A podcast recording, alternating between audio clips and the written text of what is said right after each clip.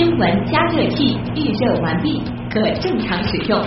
潮流分析仪正在筛选可用素材。IC 离心机已将样品分离，结果分析中。知识对撞机过载冷却中，即将进行下一次充能。今天准备就绪，可以开始实验。可以开始实验。新闻实验室。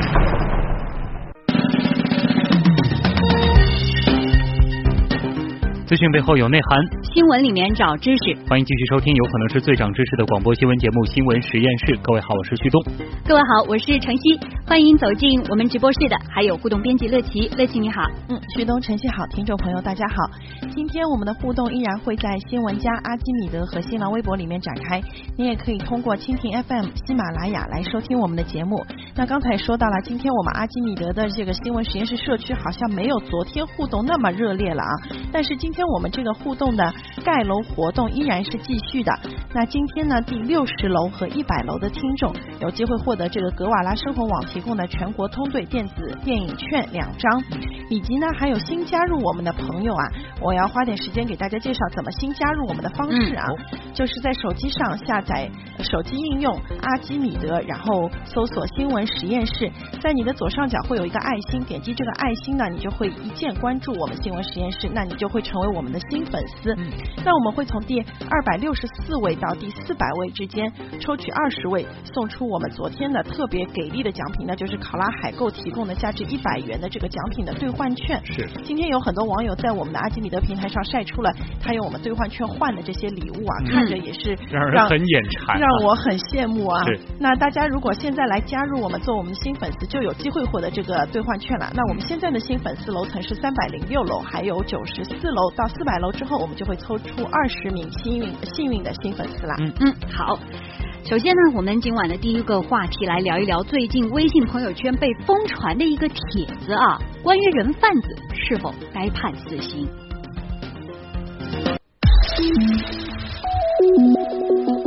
新闻加热器。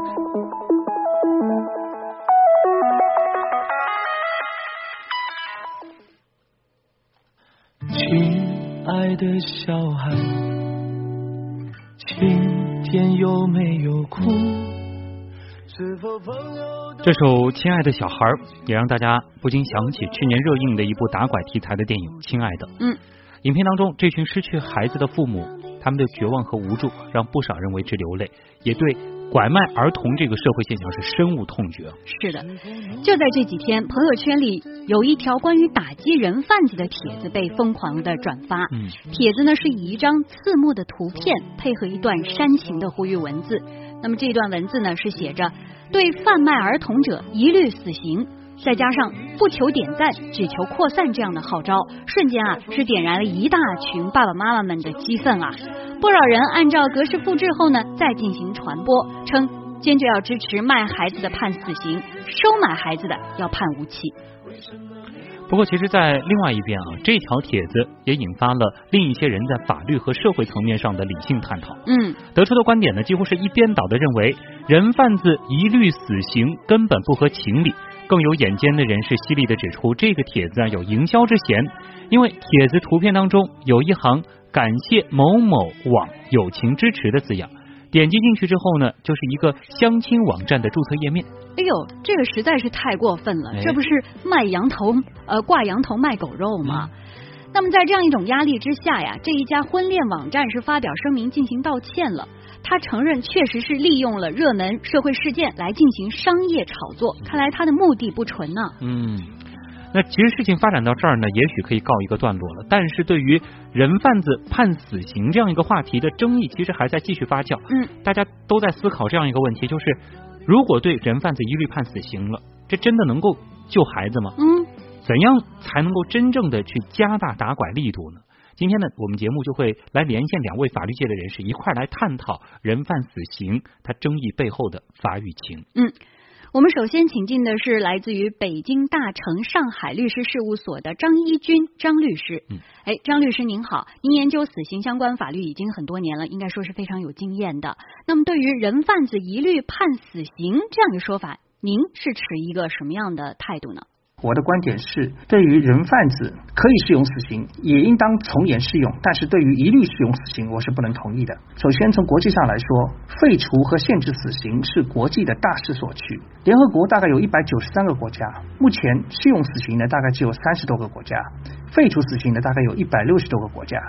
废除死刑有充分的事实和法理的依据，死刑的威慑力是有限的。第二，死刑是不能够安抚被害人的心灵的。从我们国内法上来说，一律适用死刑和我们国家的死刑刑事政策是有悖的。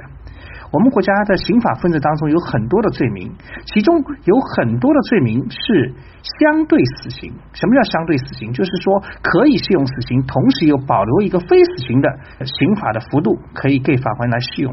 绝对死刑在法律条文当中是没有的，只有有些情况可以绝对适用死刑，比如说像劫持航空器导致被人员死亡的这种情况是可以适用死刑的。实际上，我们对于拐卖妇女儿童这样一个罪名来说，实际上法律规定的这个处刑的确是非常严的。嗯，那已经非常严了，是究竟严到什么程度呢？我们要再来连线的是华东政法大学刑法学博士李振林啊，李博士你好，我国对于呃拐卖妇女儿童在刑法上是如何定刑的呢？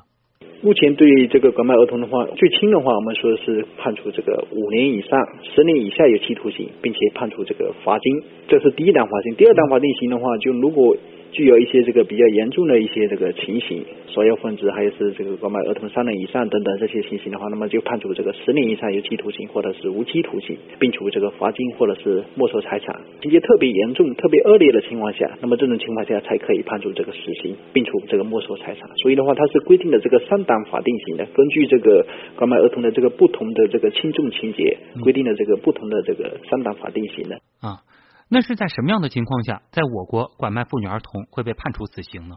我们说那个一般情况下是在这个情节特别严重的情况下才可以判处死刑。那么哪些情节特别严重的？就根据我们刑法那个两百四十条规定的话，就要有拐卖儿童集团的首要分子，拐卖儿童三人以上的，以出卖为目的，使用这种暴力啊，或者是胁迫啊、麻醉的方法绑架儿童的，还有就是这个以出卖为目的偷盗婴幼儿的，还包括那些造成。被拐卖的儿童，甚至是他的亲属受重伤、死亡，或者是其他严重后果的，大致是这些情形。那么这种情况下的话，就可以对这种拐卖儿童行为的话判处这个死刑。嗯，我们再回到这两天呃疯狂转发的微信啊，因为这条微信里面啊，他提到的呼吁对人贩一律判处死刑，那么这样做真的就能遏制住拐卖儿童的这种情况吗？我们要继续请出之前的张律师啊，一起来听一听张律师的观点。那么实际上，我们也经常看电视里面的这种解救拐卖这种情况。实际上，这个情况非常非常的复杂。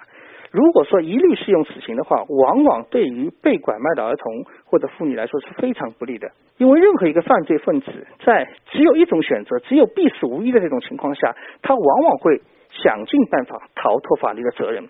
如果说对于被拐卖的妇女儿童，他采取杀人灭口、分尸、抛尸这样的方法。这个到底是有利于解救呢，还是不利于解救呢？答案肯定是不利于解救的。嗯，所以呢，从我们法律界的人士当中来看，我们是不主张一律适用死刑的。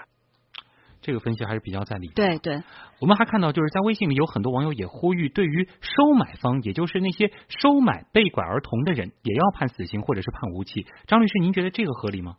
这个观点呢，我也是非常不能认可的。为什么呢？因为从我们现实当中来看，收买的情况非常复杂。有的时候解救被拐卖的妇女，已那些妇女已经和收买人口的人已经已经结婚了，甚至有感情了。一些儿童也有可能和他们的收养他的父母也有了感情。如果说在这种情况下一律适用死刑，显然也是非常的不利的。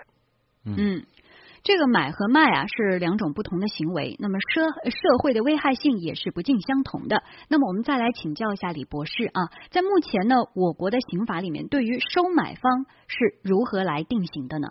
目前我们刑法的话，对这个收买方的话，其实是规定，我认为的话，它有点偏轻的，它是仅仅规定这个处三年以下有期徒刑、拘役或者是管制。就最重的话就只能判处三年，而且的话，他还有一个这个出罪的一个条款，就说虽然收买了，但是对这个被被买的这个儿童没有进行虐待的，而且不阻碍对这个儿童进行解救的，那么这种情况下就可以不追究收买人的这个刑事责任。没有买的话，就可能就没有卖。所以的话，对于这个买方市场的这个打收买人的这个打击的话，目前的话，我们国家这个无论是这个司法实践当中，还是在这个刑法当中的话，都有一定的这个趋重的一个倾向。包括马上可能要这个通过了这个刑法修正案九，对出罪条款上做了一个那个改变。就原来的话是可以不追究刑事责任，它就改为这个可以从轻、减轻或免除处罚。所以这个就是从一个严厉打击收买儿童这样一个行为的这个角度出发进行这个规定的。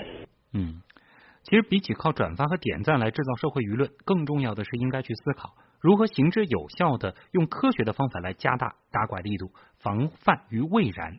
那么这方面，我们再来听听张律师他有什么样的观点。像我觉得我们现在呢，因为也是一个信息社会，也是个网络社会，可以通过一定的技术手段来防止妇女儿童被拐卖。比如说，通过物联网的技术，让小孩子和他的父母之间能够有一种物联网的一种联系。如果说小孩子能够脱离他的父母到一定范围之外，能够自动的报警，我觉得这个从技术上还是能做得到的。实际上，我觉得我们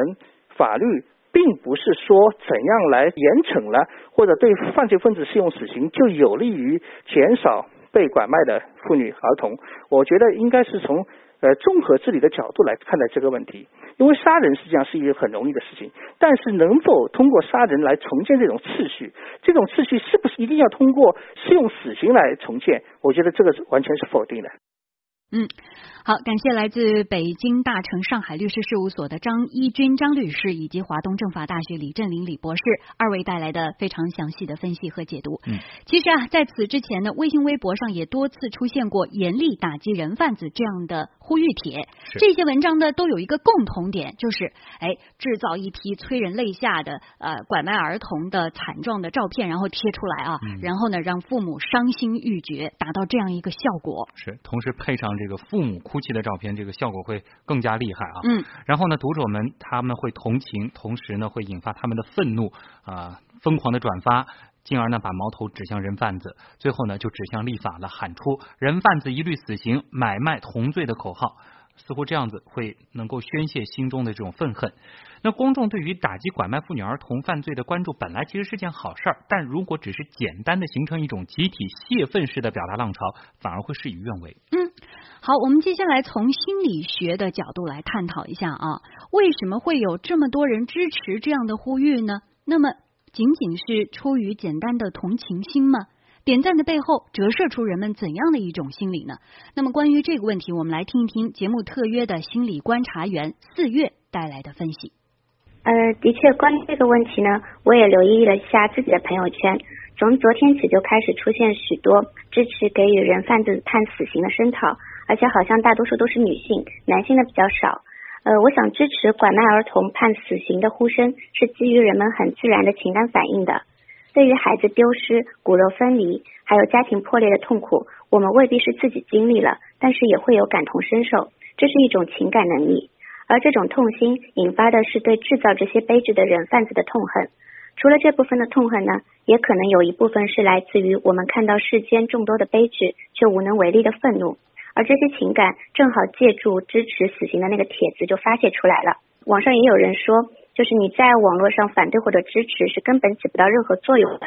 其实我想，正是因为它起不到实质的直接改变法律的作用，才会有这么大规模的网络效应。如果我们发表的每一次支持或者反对都是有效的法律票，我们要直接承担影响了人贩子生死的后果，那么就会有很大一部分人在发表观点前更谨慎、更全面的去考量了。当然，也有一部分人，他们的愤怒可能没有那么强烈，但是。在朋友圈，它作为一个我们在朋友啊、同事啊面前塑造自我形象的一个平台，也有可能有人会借着发支持的帖子来表达自己正义呀、善良的道德形象。然后今天早上开始，我看到更多的会多出一些不同意见的帖子，主张用更理性的方法营造没有市场的环境，完善那个 DNA 的资料，说明人们更愿意参与到讨论里来，这个是好事，也希望能够帮助到法律的完善。好，谢谢四月。哎，谢谢四月。那么关于这个话题啊，咱们的网友们有一些什么样的心声？乐琪，嗯，虽然说我们的律师啊，包括这个心理咨询师都告诉我们要用理性的态度去看待这个问题啊，但是其实很多网友看到这个帖子就会有一些愤怒的情绪。嗯，比如安老豆就说了，人贩子实在太可恶了，每个孩子都是家里的宝，凭什么被人贩子剥夺？H D Cat 也说必须严惩。藕丝不云女说没有买卖就没有犯罪，证据确凿就应该直接枪毙。但是还是有很多的网友其实还是比较理性的啊。腊八幺二幺幺就说了，嗯这个问题很复杂，现阶段我们能做的就是看好自己的孩孩子，以及在马路上看到疑似被拐的就马上要报警。对，那还有名城在线呢，他是给我们介绍了说美国如何防止儿童拐卖呢？他说美国的很多超市都采用一种公共的设备，嗯如果是发现孩子走失呢，所有的超市的所有的出入口就要马上封闭，嗯十分钟之内找不到找不到的话，就会马上由警方来接手。啊他说这个这个设备呃启动了之后啊，在一九九零年的时候，全美只有百呃只有百分之六十二的失踪儿童被找回，嗯而启动了之后，现在已经上升到了百分之九十七啊，啊那也是跟非常行之有效的措施。跟我们刚才所说的一样，要用这个高科技的手段啊，去加大这个打拐的力度。嗯，